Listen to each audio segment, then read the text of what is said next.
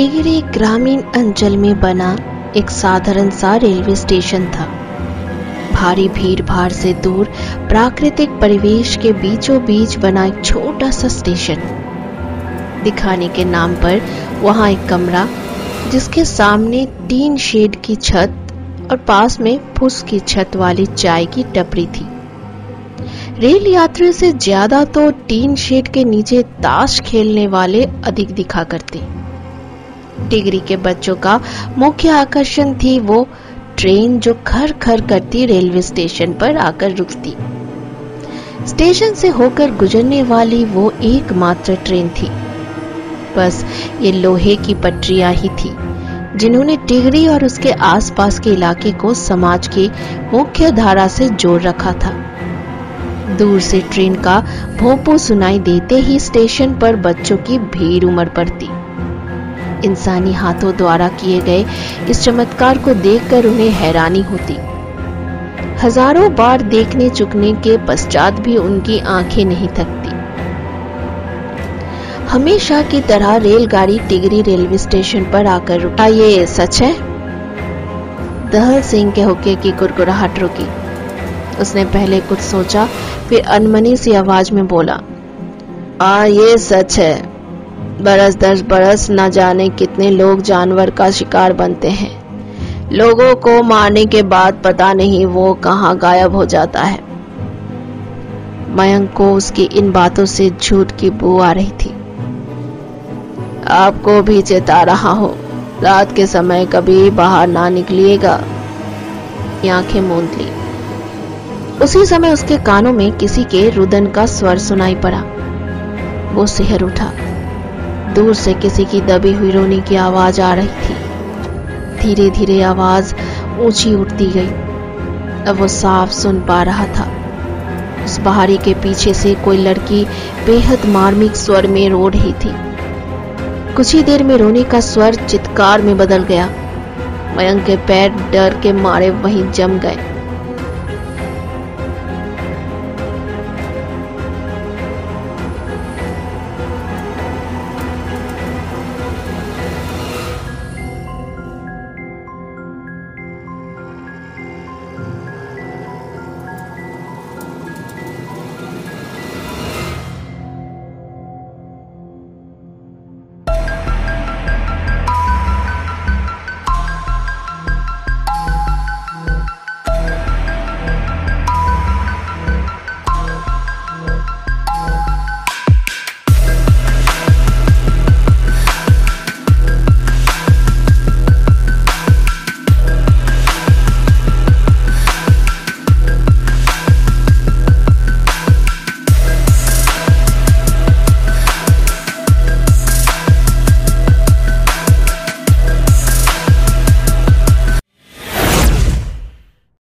हमने देखा कि मयंक जो एक साधारण सा रिपोर्टर है, इंस्पेक्टर विवेक के साथ एक बड़े मिशन पर जा रहा है। उन्हें बानपुर गाँव में हुई रहस्यमय मौतों के राज का पता लगाना है। कहानी आगे। हेलो दोस्तों, आप लोग सुन रहे हैं आरजे पलेवी पॉडकास्ट में रिंकिस झुरिया की लिखी हुई कहानी मुर्द घट्टा का एपिसोड नंबर थ्री आशा करती हूँ आप लोगों को ये कहानी बहुत ही अच्छी लगेगी। अगर अच्छी लगे तो प्लीज़ लाइक शेयर और सब्सक्राइब करना मत भूलिए। और सब्सक्राइब करने के बाद, उसके बगल में जो बेल आइकन है, उसको भी प्रेस कर दीजिए, ताकि जब भी मैं कोई न्यू वीडियो लाऊं, उसका नोटिफिकेशन आप लोगों के पास सबसे पहले पहुँच जाए। और हाँ सब, सबसे सबसे सबसे ज़रूरी बात एंड आई एम सॉरी कि इतना दिन से मैं थोड़ा सा मिसिंग थी, मेरा वीडियोस लेट लेट आ रहा था, इसका कारण है कि मैं आउट ऑफ़ स्टेशन थी। तो मैं अभी आ गई हूँ, आप लोगों को वीडियो रेगुलरली मिलने लगेगी। तो चलिए, शुरू करते हैं आज की कहानी रिंकेश जुड़िया की लिखी हुई मुर्द घट्टा का एपिसोड नंबर थ्री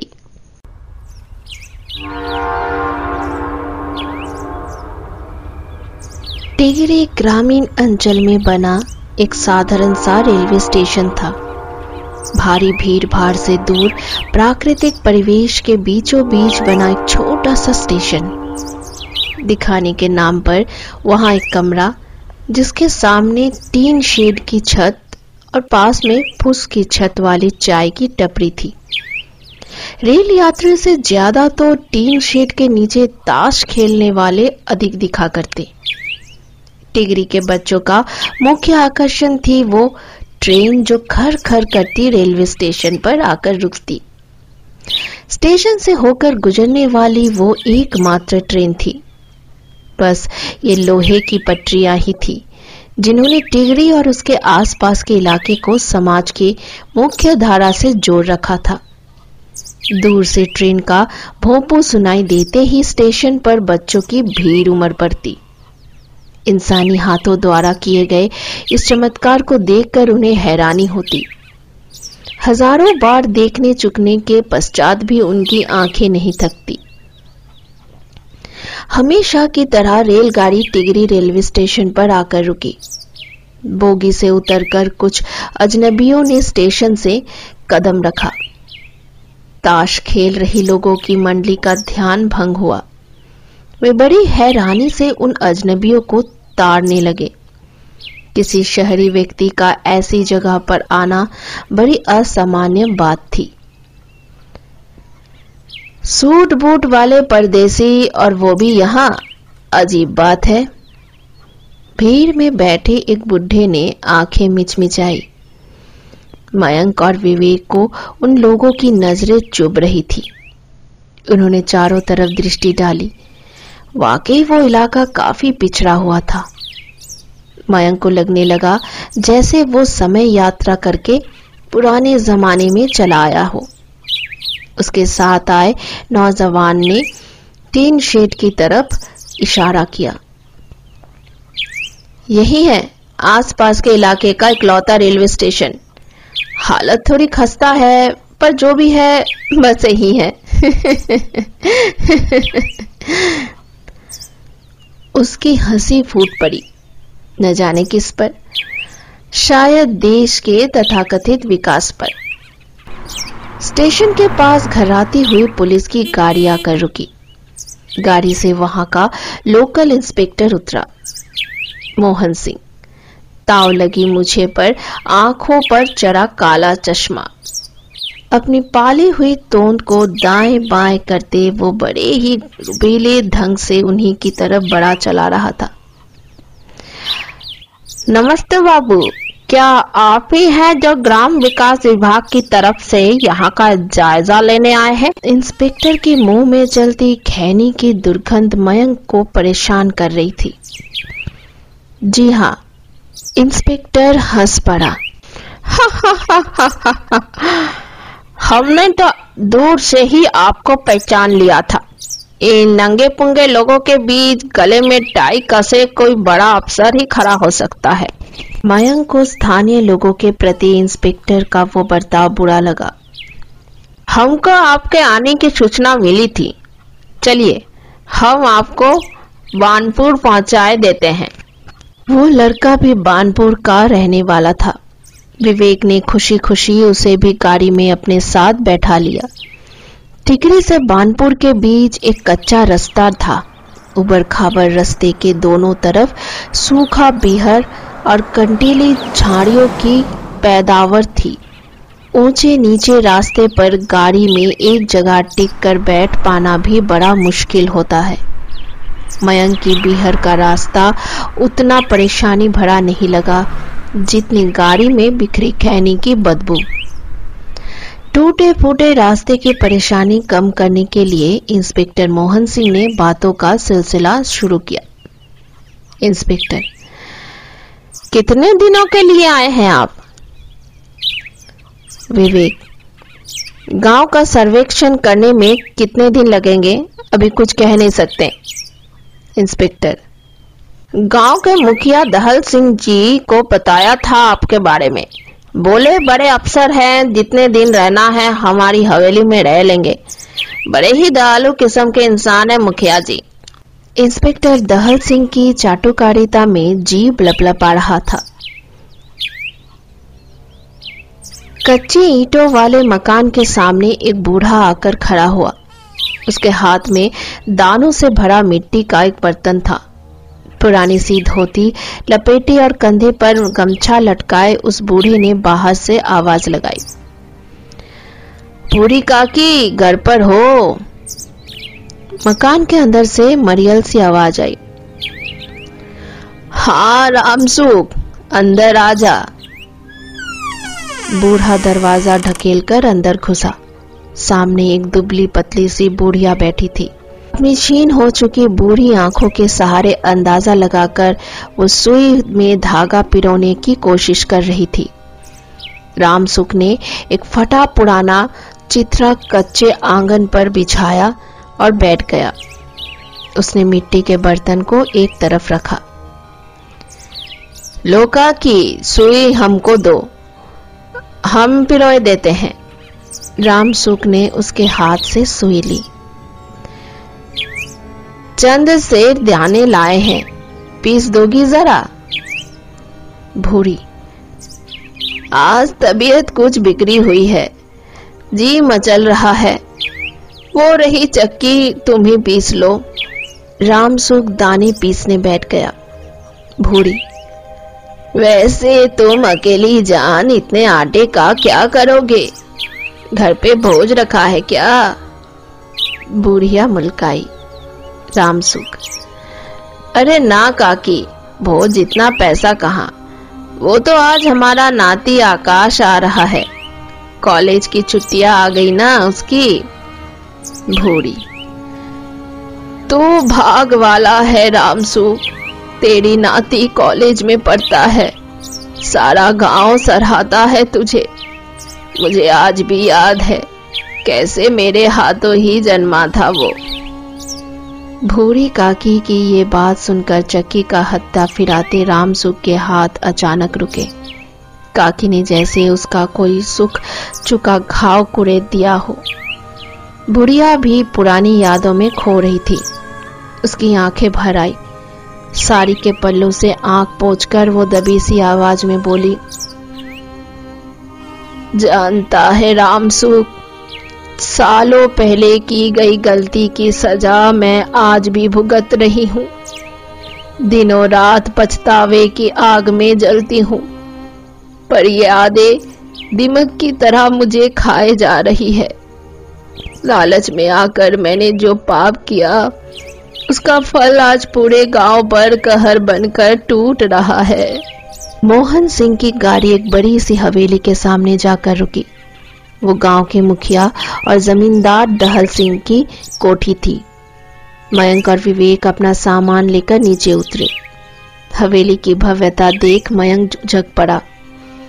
पूरे बानपुर में केवल यही एक पक्का मकान था। नौजवान भी गाड़ी से उतरकर अपने घर की तरफ़ रवाना हुआ। इंस्पेक्टर उन दोनों के अंदर लेकर गया। सामने औसारे में दो कुर्सियाँ लगाई गई। चार पाई डालकर उस पर बिछौना लगाया गया। सामने तंबाकू भरकर हुक्का रखा गया।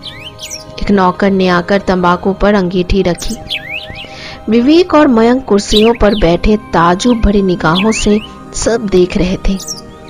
कुछ देर में घर के अंदर से सफ़ेद धोती कुर्ते वाला बलिष्ठ व्यक्ति बाहर निकला। वो जमींदार दहल सिंह था। उसने दोनों का अभिवादन किया और चार पाई पर बैठ उसने दोनों का अभिवादन किया और चारपाई पर बैठ हुक्के के कश लगाने लगा। हवेली के नौकर मेहमानों के लिए शरबत लेकर आए। यकायक दहल सिंह ने चुप्पी तोड़ी। असरदार भारी भरकम आवाज़ के साथ वो बोला, आते वक्त गाँव तो देखा होगा आपने। कच्चे छपरों के अलावा कुछ नहीं है। मैंने सोचा शहर से बड़े बाबू लोग आ रहे हैं। जितने दिन यहाँ हैं, हमारी मेहमान नवाजी देख लेंगे। शुक्रिया आपका, विवेक मुस्कुराकर बोला। दहल सिंह ने गर्व से मूछों पर ताव दिया। वो बड़ा ही खुदगर्ज और मंझा हुआ इंसान था। बिना मतलब के तो वो चिड़िया को भी हवेली में पर ना मारने दे। लेकिन यहाँ मामला कुछ अलग था। शहरी अफसरों को अपने घर में रखकर वो उनके दिल पर अपनी दयालुता की छाप छोड़ना चाहता था। क्या पता यहाँ निकाली गई सैंट पैंट भविष्य में उसके काम आ जाए। मयंक और विवेक को दो मंजिला हवेली के ऊपर वाले कमरे में ठहराया गया। नौकरों ने उनका सामान पहले ही पहुँचा दिया था। कमरे में सिटकने लगी एक बड़ी सी लकड़ी के पल्लों वाली खिड़की थी। वो खिड़की हवेली के पीछे वाले हिस्से की तरफ़ खुलती थी। विवेक ने खिड़की खोलकर बाहर झांका। हवेली के दायरे से आगे झाड़, झंकार और कुछ दूर एक पहाड़ी थी। तभी मयंक बोल पड़ा, तुम पहले से ही कहानियों के पुलिंदे तैयार करके लाए थे। ये योजना तुमने पहले ही बना ली थी। विवेक हाँ मैंने हमारे चीफ की मदद से सब कुछ पहले ही सेट कर लिया था, ताकि यहाँ आने पर हमें कोई परेशानी ना हो। अब जितनी जल्दी हो सके हमें दीपक को ढूंढना होगा। मयंक, शुरुआत कहाँ से करें? विवेक, कल सुबह पो फटते ही गाँव में निकल जाएँगे। किसी ने ना किसी को तो उसके बारे में कुछ पता ही होगा। मयंक हमें सरकारी अफसरों की तरह गाँव वालों से मिलना है। किसी को भी हमारे मिशन के बारे में भनक नहीं लगनी चाहिए। विवेक, सही कहा और सुरक्षा के लिए मैं अपने साथ ले आया हूँ। विवेक ने रिवॉल्वर निकालकर उसके सामने रख दी। मयंक कुछ सकपका गया। हड़बड़ाहट में उसने अपना फ़ोन निकाला। फ़ोन में नेटवर्क का कहीं कोई नामो निशान नहीं था। अकस्मात उसे याद आया कि वो शहर से बहुत दूर बिहर में बसे एक गाँव में था। मुख्य धारा से अलग धलक इस जगह पर कोई नेटवर्क के बारे में सोच भी नहीं सकता। सहसा कमरे के दरवाजे पर किसी ने दस्तक दी। विवेक ने उचक्कर रिवॉल्वर को कपड़ों के नीचे छिपा दिया। दहल सिंह का नौकर बाहर खड़ा था। मालिक ने आपको भोजन के लिए नीचे बुलाया है। हम अभी आते हैं। नौकर वापस चला गया। विवेक ने ठंडी सांस छोड़ी। जरा सी देर के बाद दोनों नीचे उतरे। आँगन में काफ़ी चहल पहल थी। प्रतिबद्ध रूप से लकड़ी की उत्कृष्ट कारीगरी वाली चौकियाँ लगाई गई थी। कोई भोजन की थाली चौकियों पर रख रहा था तो कोई बैठने के लिए आसन लगा रहा था। घर के सारे सदस्य भोजन के लिए आए। मयंक और विवेक भी खाने के लिए बैठे। भोजन शुरू हुआ। घर की औरतों को बाहर आने की मनाही थी। वे रसोई घर में ही खाना खाया करती। खाने से तृप्त होकर सभी लोग उठे। मयंक और विवेक वापस अपने कमरे में चले आए। विवेक आते ही अपने बिस्तर पर लेट गया। मयंक खिड़की से बाहर का नज़ारा देख रहा था। अचानक वो विवेक की ओर मुड़ा। विवेक, आज हम गाँव के बीच से गुजर रहे थे तो पूरा गाँव खाली पड़ा था। चारों तरफ़ के इस सन्नाटे से तुम्हें कुछ अजीब नहीं लगा? विवेक हाँ सभी लोग घरों के अंदर डरे सहमे से दुबक कर बैठे थे। ज़रूर गाँव में कुछ चल रहा है। मयंक, तुमने बहुत सारे केस सॉल्व किए होंगे। क्या कभी ऐसा केस मिला जो तुम्हारे लिए बहुत रहस्यमय रहा हो? विवेक। हाँ बहुत पहले किसी योगिनी के श्राप का एक केस आया था। उसमें हुई वो रहस्यमय मौतों मुझे आज तक याद है। विवेक अपनी पुरानी यादों में खो गया। मयंक तो क्या तुमने वो केस सुलझाया? विवेक, नहीं, कुछ दिनों बाद मौतों का सिलसिला रुक गया। कोई सबूत ना मिल पाने के कारण मुझे केस बंद करना पड़ा। विवेक ने थकान भरी अंगराई ली और आँखें बंद करके सो गया। मयंक भी काफ़ी थक चुका था। वो भी अपने बिस्तर पर लेट गया। जाने कब उसकी आँख लगी, उसे पता ही ना चला। मयंक, उठो! विवेक की आवाज़ सुनकर मयंक चिहुक पड़ा। उसने आँखें खोली। सामने विवेक खड़ा था। क्या हुआ? उठ जाओ, देखो शाम हो चुकी है। मयंक बिस्तर से उठा। उसने खिड़की से बाहर नज़र डाली। सूरज छिपने ही वाला था।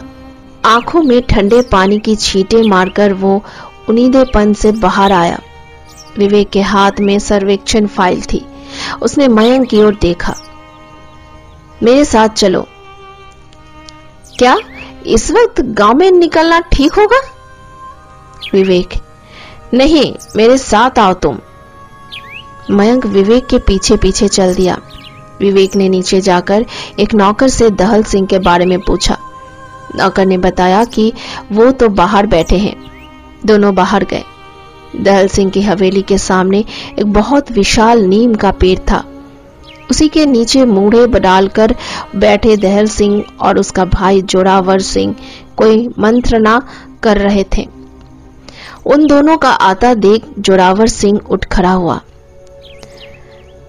ठीक है भैया, हम तनी खेतों की ओर जाकर आते हैं, कहकर वो वहाँ से निकल गया। दहल सिंह ने उन दोनों को बैठने को इशारा किया। विवेक, मुखिया जी, हमने सोचा कि क्यों ना गाँव के सर्वेक्षण का श्री गणेश आपके हवेली से किया जाए, इसलिए हम आपसे कुछ सवाल करना चाहते हैं। दहल सिंह ये तो अच्छी बात है। अरे, ओ लखमा, जरा हुक्के में अंगीठी तो डालकर जा। जमींदार ने हवेली की ओर आवाज़ लगाई। कुछ देर में एक नौकर दौड़ता आया और हुक्के में अंगीठी भर गया। दल सिंह ने हुक्का गुरगुराया अब पूछिए, विवेक, आपके पास ज़मीन कितनी है? दहल सिंह यही कुछ सौ बीघे की करीब बरसों पहले अंग्रेज़ लोगों ने हमारे पुरखों को यह ज़मीन दी थी। तभी से हम जमींदारों का मालिकाना हक से इस पर। विवेक ने दहल सिंह से कुछ और सामान्य सवाल पूछे, ताकि उसे विश्वास हो जाए कि वे सचमुच सर्वेक्षण करने ही आए हैं। अंत में वो अपनी बात पर आया। आज सुबह जब हम तिगरी स्टेशन पर उतरे तो वहाँ के लोगों से हमें पता चला कि बानपुर गाँव के आसपास कोई खूंखार जानवर घूमता है, जो कोई लोगों की जान ले चुका है। क्या ये सच है? दहल सिंह के हुक्के की कुरकुराहट रुकी। उसने पहले कुछ सोचा, फिर अनमनी सी आवाज़ में बोला हाँ ये सच है। बरस दस बरस न जाने कितने लोग जानवर का शिकार बनते हैं। लोगों को मारने के बाद पता नहीं वो कहाँ गायब हो जाता है। मयंक को उसकी इन बातों से झूठ की बू आ रही थी। आपको भी चेता रहा हूँ, रात के समय कभी बाहर ना निकलिएगा। उस रात मयंक को नींद नहीं आ रही थी। वो बार बार करवेटे बदल रहा था। उसने विवेक की ओर देखा। वो बड़े आराम से सपनों में खोया था। मयंक की आँखों में नींद नहीं थी। वो उठा और खिड़की के पास जाकर खड़ा हो गया। एक गहरी खामोशी चारों तरफ़ फैली थी। आसमान से बरसती हल्की हल्की चांदनी में झाड़ियाँ प्रेतों के किसी झुंड की तरह लग रही थी। मयंक ने अपने चेहरे पर हल्की पवन महसूस की। उसने अपनी आँखें मूंद ली। उसी समय उसके कानों में किसी के रुदन का स्वर सुनाई पड़ा। वो सिहर उठा। दूर से किसी की दबी हुई रोने की आवाज़ आ रही थी। धीरे धीरे आवाज़ ऊँची उठती गई। अब वो साफ़ सुन पा रहा था। उस बहारी के पीछे से कोई लड़की बेहद मार्मिक स्वर में रो रही थी। कुछ ही देर में रोने का स्वर चित्कार में बदल गया। मयंक के पैर डर के मारे वहीं जम गए। हिल भी नहीं पा रहा था।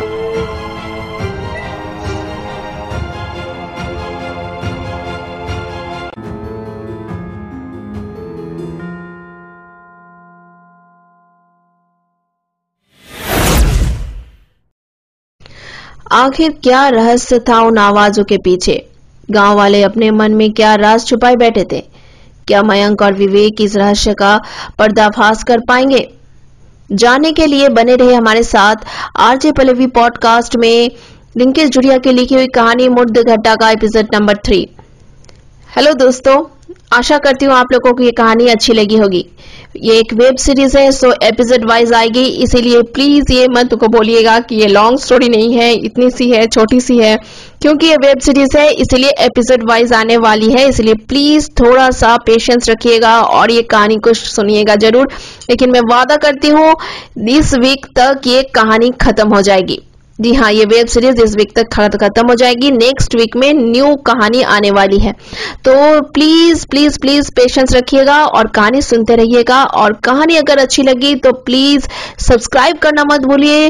लाइक शेयर कर दीजिए ताकि वीडियो और भी ज़्यादा आगे बढ़े और मेरे चैनल का सब्सक्राइबर भी बढ़े और दोस्त भी बढ़े, हम लोग दोस्त हो जाए। जल्दी से सब्सक्राइब कर दीजिए। अगर लाइव में आऊँ, आप चाहते हैं कि मैं लाइव आऊँ, आप लोगों के साथ बातें करूँ, मेरा ट्रू एक्सपीरियंस आप लोगों के साथ शेयर करूँ हॉर्डर का। जी हाँ दोस्तों तो प्लीज़ जल्दी से जल्दी से थाउज़ेंड सब्सक्राइबर कर दीजिए, ज़्यादा देर नहीं है, जल्दी कर दीजिए। प्लीज़ प्लीज़ प्लीज़ प्लीज़ चलिए, मिलते हैं अब मुर्द घटा एपिसोड नंबर फोर के साथ वेब सीरीज़ खुश रहिए हेल्दी रहिए बाय